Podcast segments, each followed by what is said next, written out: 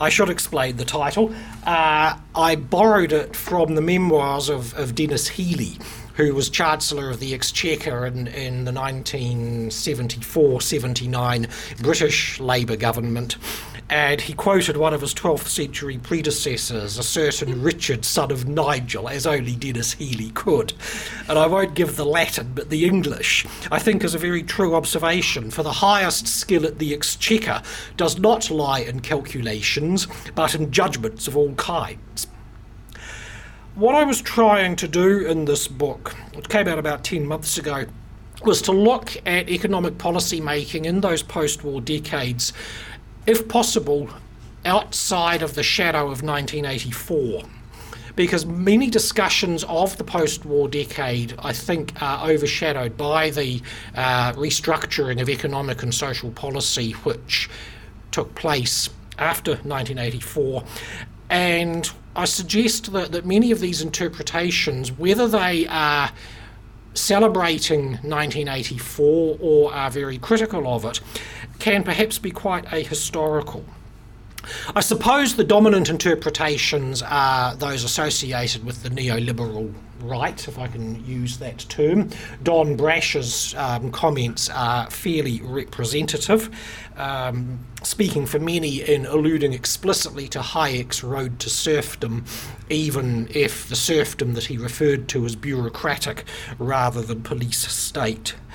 His summary is a fairly standard summary of uh, the policy regime as it's represented, and everything he says about uh, about the uh, the regime is true so far as the final Muldoon term is concerned.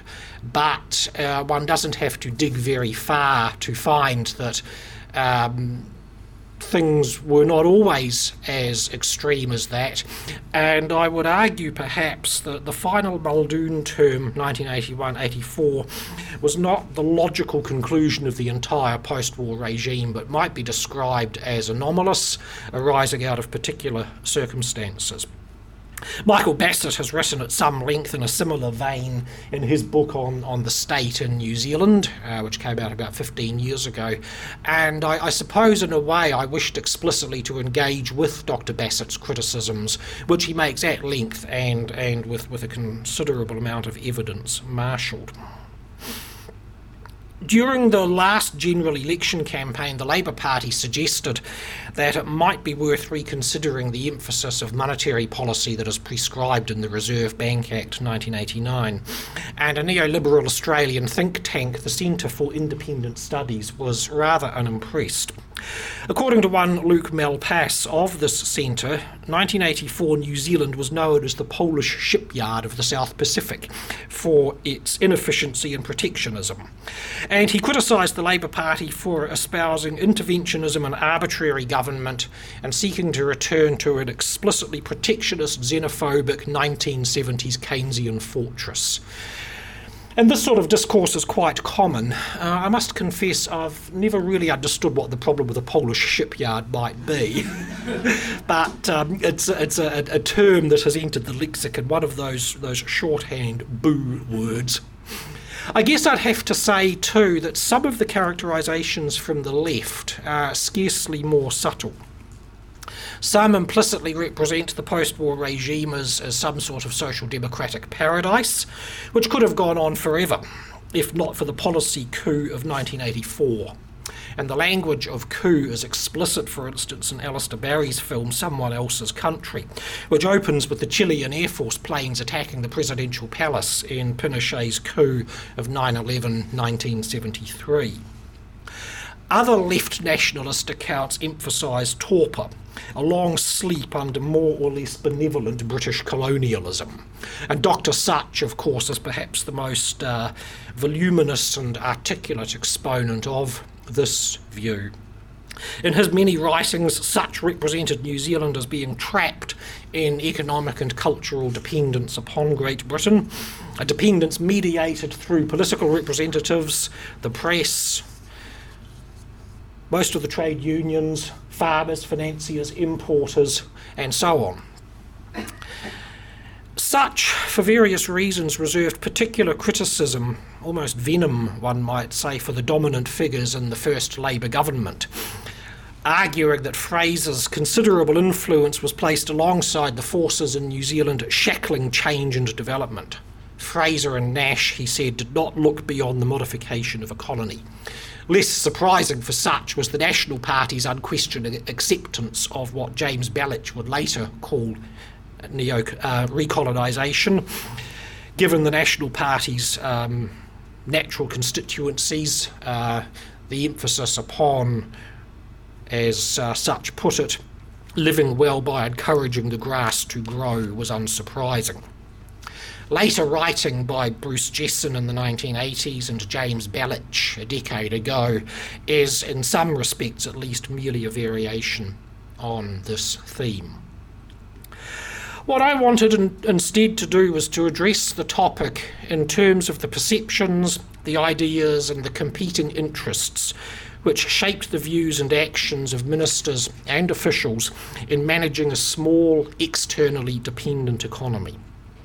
In the background, the broad framework emphasised two related themes. One was the more or less Keynesian, more or less welfare oriented, more or less development oriented post war settlement that prevailed to a greater or lesser extent in, in, most Western democracies after 1945. That settlement, as many writers have, have, have um, emphasised, was forged out of the catastrophes of depression and World War. The other frame that, that, that is in the background all the way through is that of a settler economy in transition. New Zealand, like Australia, Canada, some other regions and states emerged as a particular type of, of political economy in the 19th century, prosperity based on the rapid swamping of the indigenous people, exporting a relatively narrow range of staples to Britain, the dominant role of British finance and economic development, and underdeveloped manufacturing s- sectors. And by 1930, the problems with this model were evident. Well, rather than attempt to summarise the whole book, what I will do is outline perhaps a few of the more interesting or important things that, that have emerged. Uh, covering the period across from the late 40s to the early 80s. It's a commonplace that the economy remained tightly controlled for some years after the end of the war in 1945, and partly, as many writers have noted, the Labour government believed it necessary to take a hands on role for all the reasons of development, redistribution, and rational planning. Post war reconstruction was a massive task with international shortages of materials, a considerable backlog of capital formation in both the public and the private sectors, and Britain still very much our main market in desperate straits. And all that's emphasised in the standard accounts. But there's a bit more to the story than that, and what I think hasn't previously been, been quite appreciated is the extent to which the British applied sheer coercion to the New Zealand and Australian governments uh, in the second half of the 1940s need to wind back to 1932 to the Ottawa Conference, at which the Commonwealth was reshaped as a defensive economic bloc, uh, preferential trading within, barriers more or less outside. The One consequence of that was the emergence of the sterling area. Those countries which did most of their trade with Britain and consequently held their overseas reserves in sterling. During the war, sterling area members agreed to pool in London whatever American dollars they earned by exporting to the United States or other dollar countries. And the American trade surplus with the sterling area meant that dollars were increasingly scarce. At the end of 1945, broke, shattered, and desperate, Great Britain sought a loan from the United States, and Lord Keynes led the British negotiations in what was really the last year of his life. There were strong isolationist currents in Washington. And in order to get the loan from the Americans, Keynes had to show a reluctant Congress and a reluctant Truman administration that they would not be taking sole responsibility for bailing Britain out into the sterling area. The Americans demanded and Keynes had no difficulty in agreeing to a partial surrender of the various sterling area members' London balances. In other words, if the Americans were to stump up £900 million, New Zealand, Australia, India, and the others would be persuaded or compelled to hand over some of their reserves to the British government. Overall, Keynes hoped for about £750 million from the United States and about £880 million from the sterling area. The Indian balances were the big prize at half a billion pounds, but Keynes and his former student Hugh Dalton, the Chancellor of the Exchequer in Attlee's government, thought that Australia and New Zealand could be picked off first, even though their balances amounted to only about 5% of the total combined. Keynes argued that New Zealand and Australia, having built up significant sterling balances during the war by exporting to Britain, were profiteering at British expense. In fact, New Zealand's long term debt and Australia's to Great Britain exceeded their sterling balances, so they were hardly profiteering, and there would, as Keynes noted, be a certain embarrassment in suggesting that they should agree to scale down the balances held by them while leaving their long term debt untouched. It has to be said this was an embarrassment which Keynes speedily overcame. His insistence that Britain alone had suffered financially has been described as the plaintive note of ethical superiority with which the British customarily preface their begging letters. Keynes admitted that handing over some of the London balances would be highly distasteful to and strongly resisted by the other parties concerned. There is no means by which we can avoid political difficulties of a high order. He suggested various ways of manipulating things, mostly around very long time frames for access to the balances. But the essential point was that if the sterling area countries didn't comply with British demands, their balances would not be available for expenditure anywhere. In other words, unless the Australasian governments agreed to surrender a portion of the accumulated balance, the British would freeze the lot. Early in 1946, Keynes and Dalton pressed Peter Fraser to cancel half New Zealand's 55 million sterling balance. Fraser expressed New Zealand's willingness to assist even to the point of sacrifice, but reminded the British that there was a huge backlog of development to be made up in New Zealand which required overseas funds. The British emphasised that the whole sterling area depended on British recovery but they also deployed some rather strange justifications for their demand, such as the claim that they had not charged New Zealand for the cost of supplies to, to the second New Zealand division in the Middle East during the early 1940s. Uh, in the first place, that was factually incorrect. And in the second place, um, I wonder whether Fraser was tempted to give the British a bill for Crete and Monte Cassino whatever about that, Fraser deliberately procrastinated on cancellation. Now, Malcolm's told me that this is not a nationalist story, but I'm afraid I can't see it on one level in any other sense. Um, and I'll come back to that in a, in a minute. Fraser deliberately procrastinated. There was no advantage to going first if there were no guarantees that other sterling area countries would come to the party. The whole problem required a multilateral approach which the British had never tried to develop.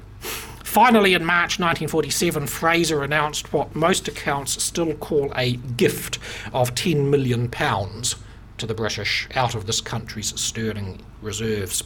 Australia wrote off 25 million at the same time, and no other sterling area country ever did anything. In the classic phrase, the British had made Fraser an offer he couldn't refuse. But nor was this all. The other implication of the sterling area was the pool of dollars earned by member countries from exporting to the United States, Canada, and other dollar trading nations.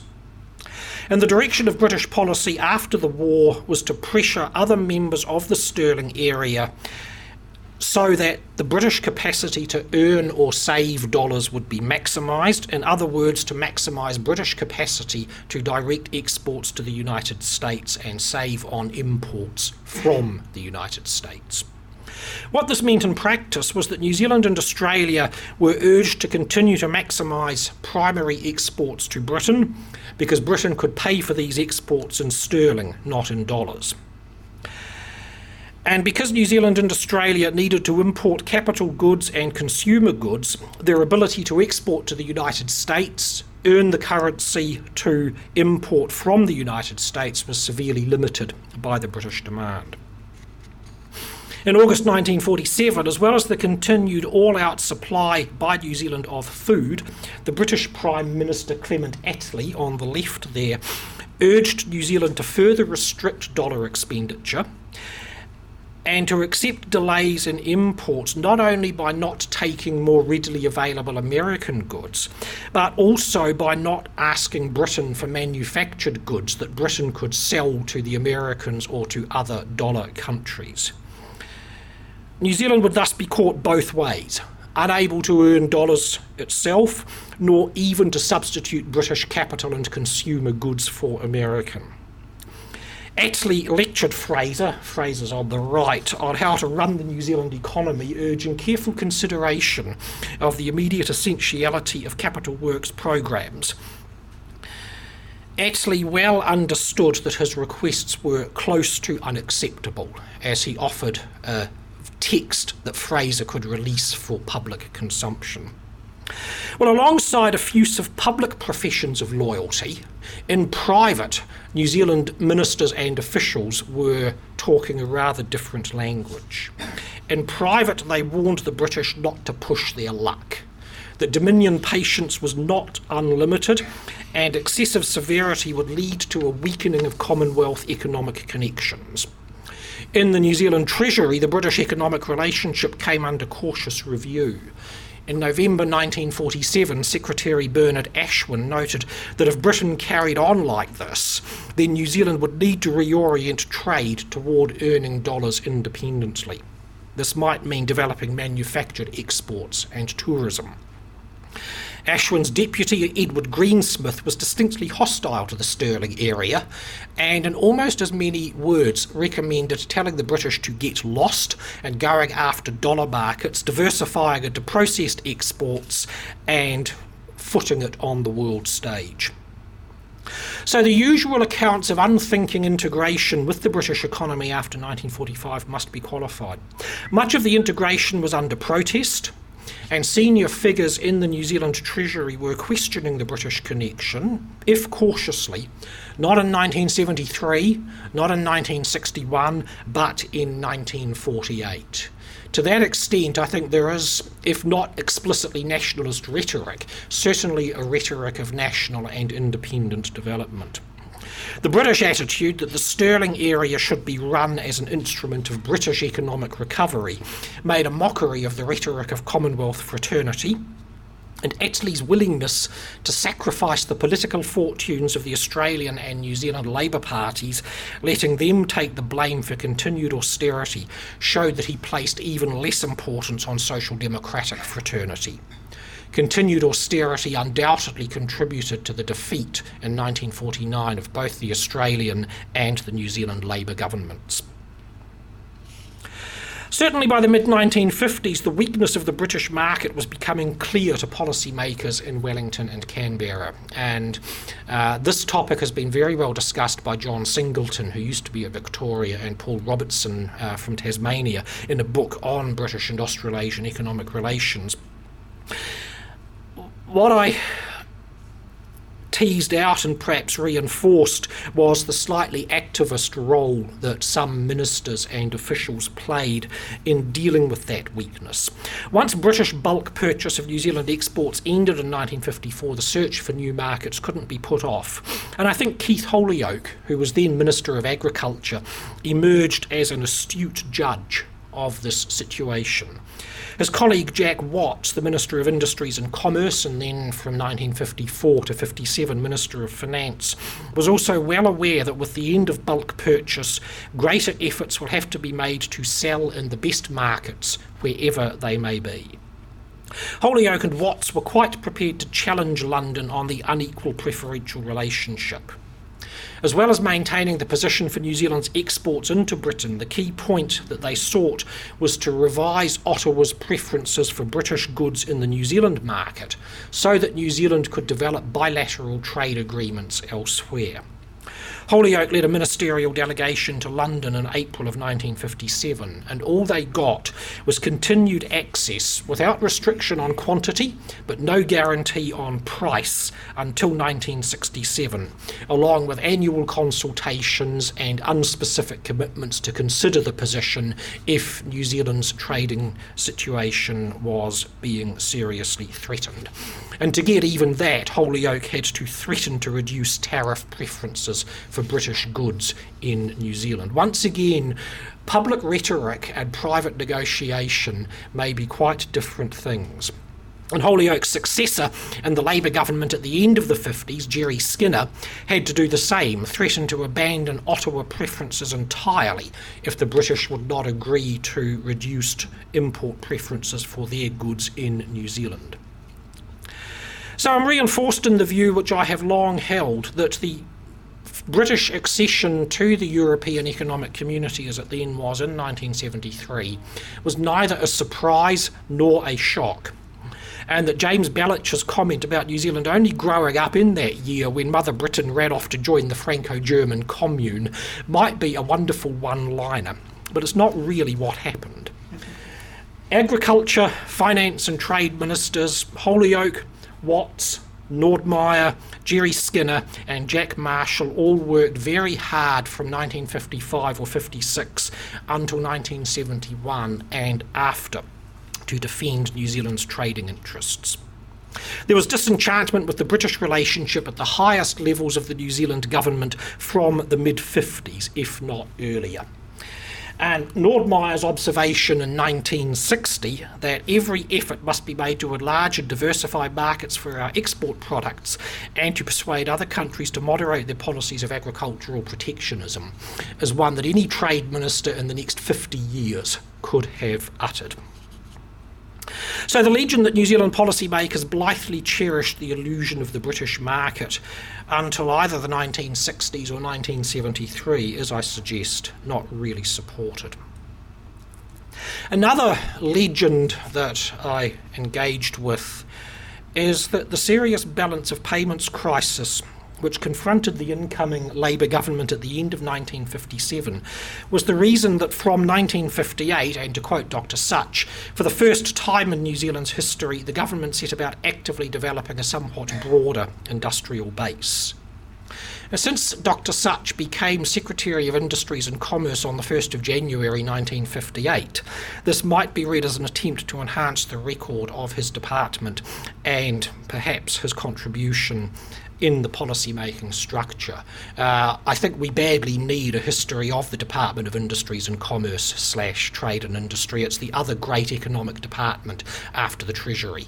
Um, it really is a story that needs, I think, to be researched and told.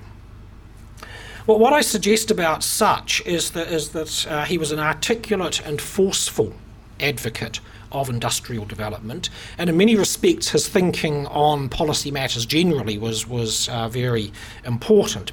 But he did not invent policies of industrial development. It was hardly news in 1957, as he wrote, that the agriculture and service sectors would not grow enough to maintain full employment. Walter Nash had said that 20 years previously, and it remained a constant theme in Labour Party thinking. In his final report as Minister of Industries and Commerce in 1947, Dan Sullivan noted that industrial development policy was essential, moving beyond import substituting industrialisation to develop manufactured exports out of New Zealand raw materials, fruit and vegetable processing, textiles, chemicals, forest products. So Sullivan anticipated what Sutch would a decade later call manufacturing in depth. And Sullivan also anticipated competition from mass producing low wage countries and urged a focus on quality as New Zealand's industrial signature. Sullivan died in 1947, and his uh, immediate successor as Minister of Industries and Commerce was Arnold Nordmeyer. And Nordmeyer expressed exactly the same views. The Holland national government moved in that direction as well, perhaps with slightly less rhetorical vigour, But their major industrial development uh, was the pulp and paper industry from the mid 1950s. And if that was not manufacturing in depth, developing New Zealand's raw materials into advanced manufactured exports, then I don't know what is. Sutch regarded a steel industry as a key uh, indicator of industrial maturity. And in 1965, he would cite studies abroad of industries contributing to economic maturity, iron and steel first in the list. Now, one might argue that Sutch's thinking implied that there was a one size fits all model of economic development. Perhaps, perhaps not.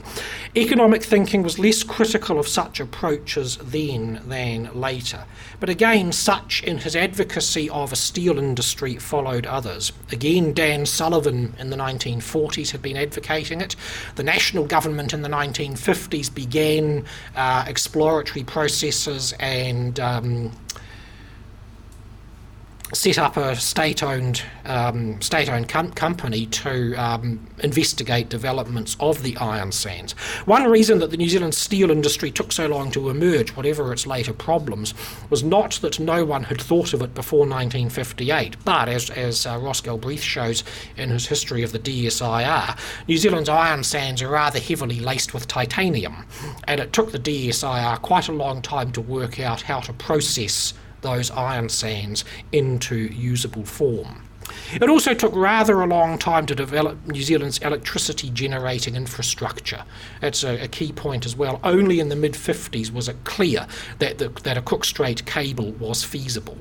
So it's not simply that somebody took the road to Damascus uh, in 1958 59. There was a lot going on in the background. Until 1960, Sutch tended to emphasise import substituting industrialisation, but after then, increasingly he emphasised export industrialisation as well. He was hardly alone in this, but his views on that question could be sometimes contrary, even perverse. One of Jack Marshall's priorities as Trade Minister from 1960 was the partial free trade agreement with Australia. In February 1961, John McEwen, Black Jack, the Australian Trade Minister and Deputy Prime Minister, Marshall's exact opposite number, invited Marshall to Canberra for discussion of long term arrangements for the coordination of the Australian and New Zealand economies. Well, the negotiations took some time, more than three years in fact. Some ministers and officials in New Zealand thought that access to the Australian market could give New Zealand manufacturing economies of scale, which would improve efficiency. Others were sceptical. Sutch, in fact, was so sceptical of the whole affair that he did not lead the New Zealand negotiations, this task being undertaken by a Deputy Secretary, Jim Moriarty. Now, one key element in New Zealand's agenda for what became known as, as NAFTA, the first NAFTA, was getting access for forest products and pulp and paper in the Australian market. Australia was a net importer of forest products and, in all conceivable circumstances, would remain so until the end of the century. Sutch, however, thought that arguments for a free trade in forest products with Australia relied on a hypothetical and highly optimistic assessment he thought there was no guarantee of an Australian market, which is rather the point of a trade agreement, I should have thought, and that any agreement would lead to destructive competition. Contrarily, he then argued that forest products industry must and will expand dramatically. Ministers might well have asked where to, if not to Australia, given Australia's lack of manufacturing capacity and radiata pine. Even if Australia did achieve self sufficiency in forest products by 2000, that would give New Zealand a third of a century and a strong continuing position once securely in the market. Now, Sutch was only one voice in policy making, and he was required in, in circumstances that perhaps did not reflect total credit on the national government to retire in 1965. As Malcolm has shown in his History of the Treasury, growth was increasingly on the agenda from the early 60s. A succession of industrial export development conferences in the 1960s, from the Industrial Development Conference in 1960 to the Big National Development Conference in 1968, debated the ways and means at length. And the files are full of the contending positions of Treasury and Industries and Commerce.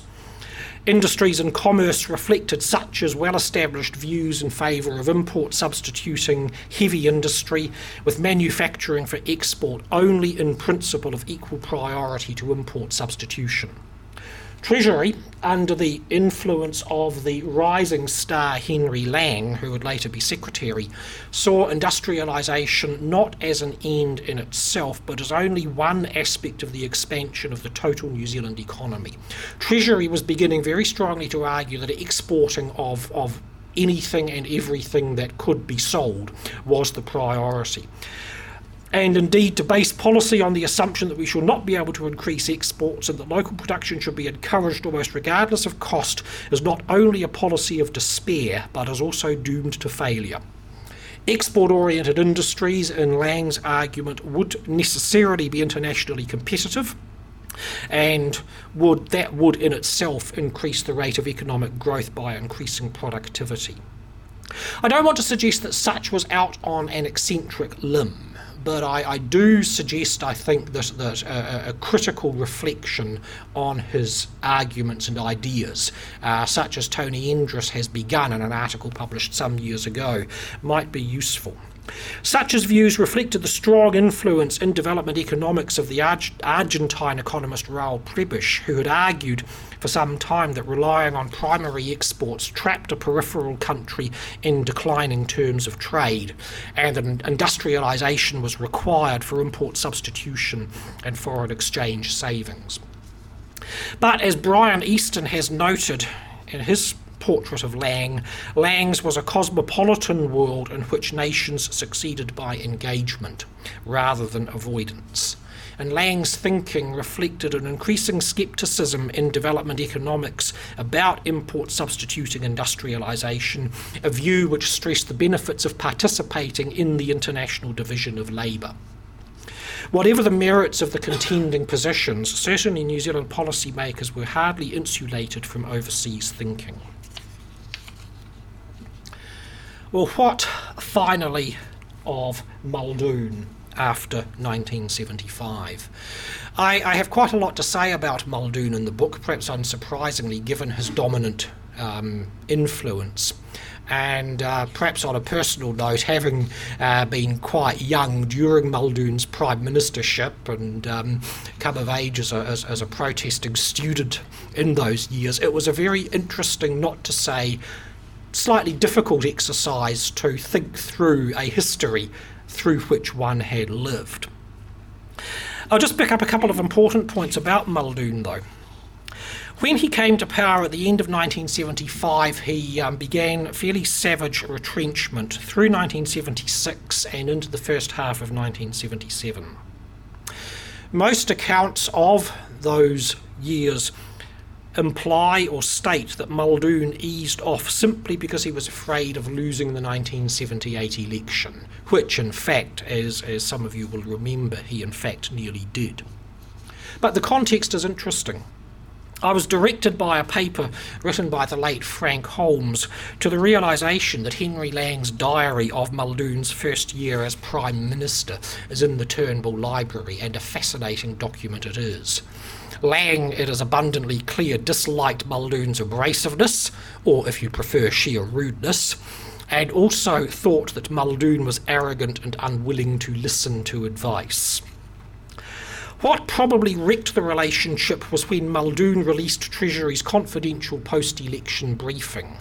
They were confidential in those days. It was only in 1984 that publishing them became the norm. Muldoon released Treasury's confidential briefing with an accompanying media statement that completely misrepresented what Lang had said. Treasury had described a grave situation in the wake of the first oil shock with the worst terms of trade for a generation. Malcolm tells the story of, of how they had to pin extra sheets of graph paper to the wall until the deficit literally hit the floor. Inflation the government deficit and private consumption all needed to fall in order to allow export oriented investment, and Treasury recommended a firm incomes policy was necessary to prevent any improvements being cancelled out by an increased demand for imports. Government charges should be reviewed and some increased. Spending should be controlled and subsidies on foodstuffs maintained but not increased. Muldoon's accompanying press statement was crude political propaganda, claiming that a situation even more serious than he had predicted during the election campaign was disclosed in a report furnished by the Secretary to the Treasury. The report, said Muldoon, exposed the shallowness of the soothing electioneering statements on the economy made by Labour, who had squandered their inheritance and burdened the country with massive debt. Uh, it's remarkable that, um, if perhaps entirely not entirely surprising, that Muldoon's campaign language in 1975 almost completely ignored the international context and simply blamed the Labour government for New Zealand's difficult situation. But Muldoon's statement was simply untrue because what Treasury had said was that the sharp increase in the rate of growth of government spending was justifiable in 1975 76 as a temporary expedient but that spending would need to be controlled. Lang, I think, was outraged that his confidential advice had been enlisted and misrepresented in political controversy, and indeed he would take early retirement at the end of 1976. It's clear that Muldoon's cuts of 1976 77 were far harsher than Treasury had recommended and drove the economy into a recessionary spiral. When Muldoon moderated his course in late 1977, Lang could perhaps have claimed some vindication. But even more interesting is the Treasury advice to Muldoon in late 1977 and during 1978, which was for precisely the sort of easing off of retrenchment that Muldoon did. Muldoon certainly wavered in the face of rising unemployment in the second half of 1977, but so did his advisers. Yet Muldoon wears all the blame.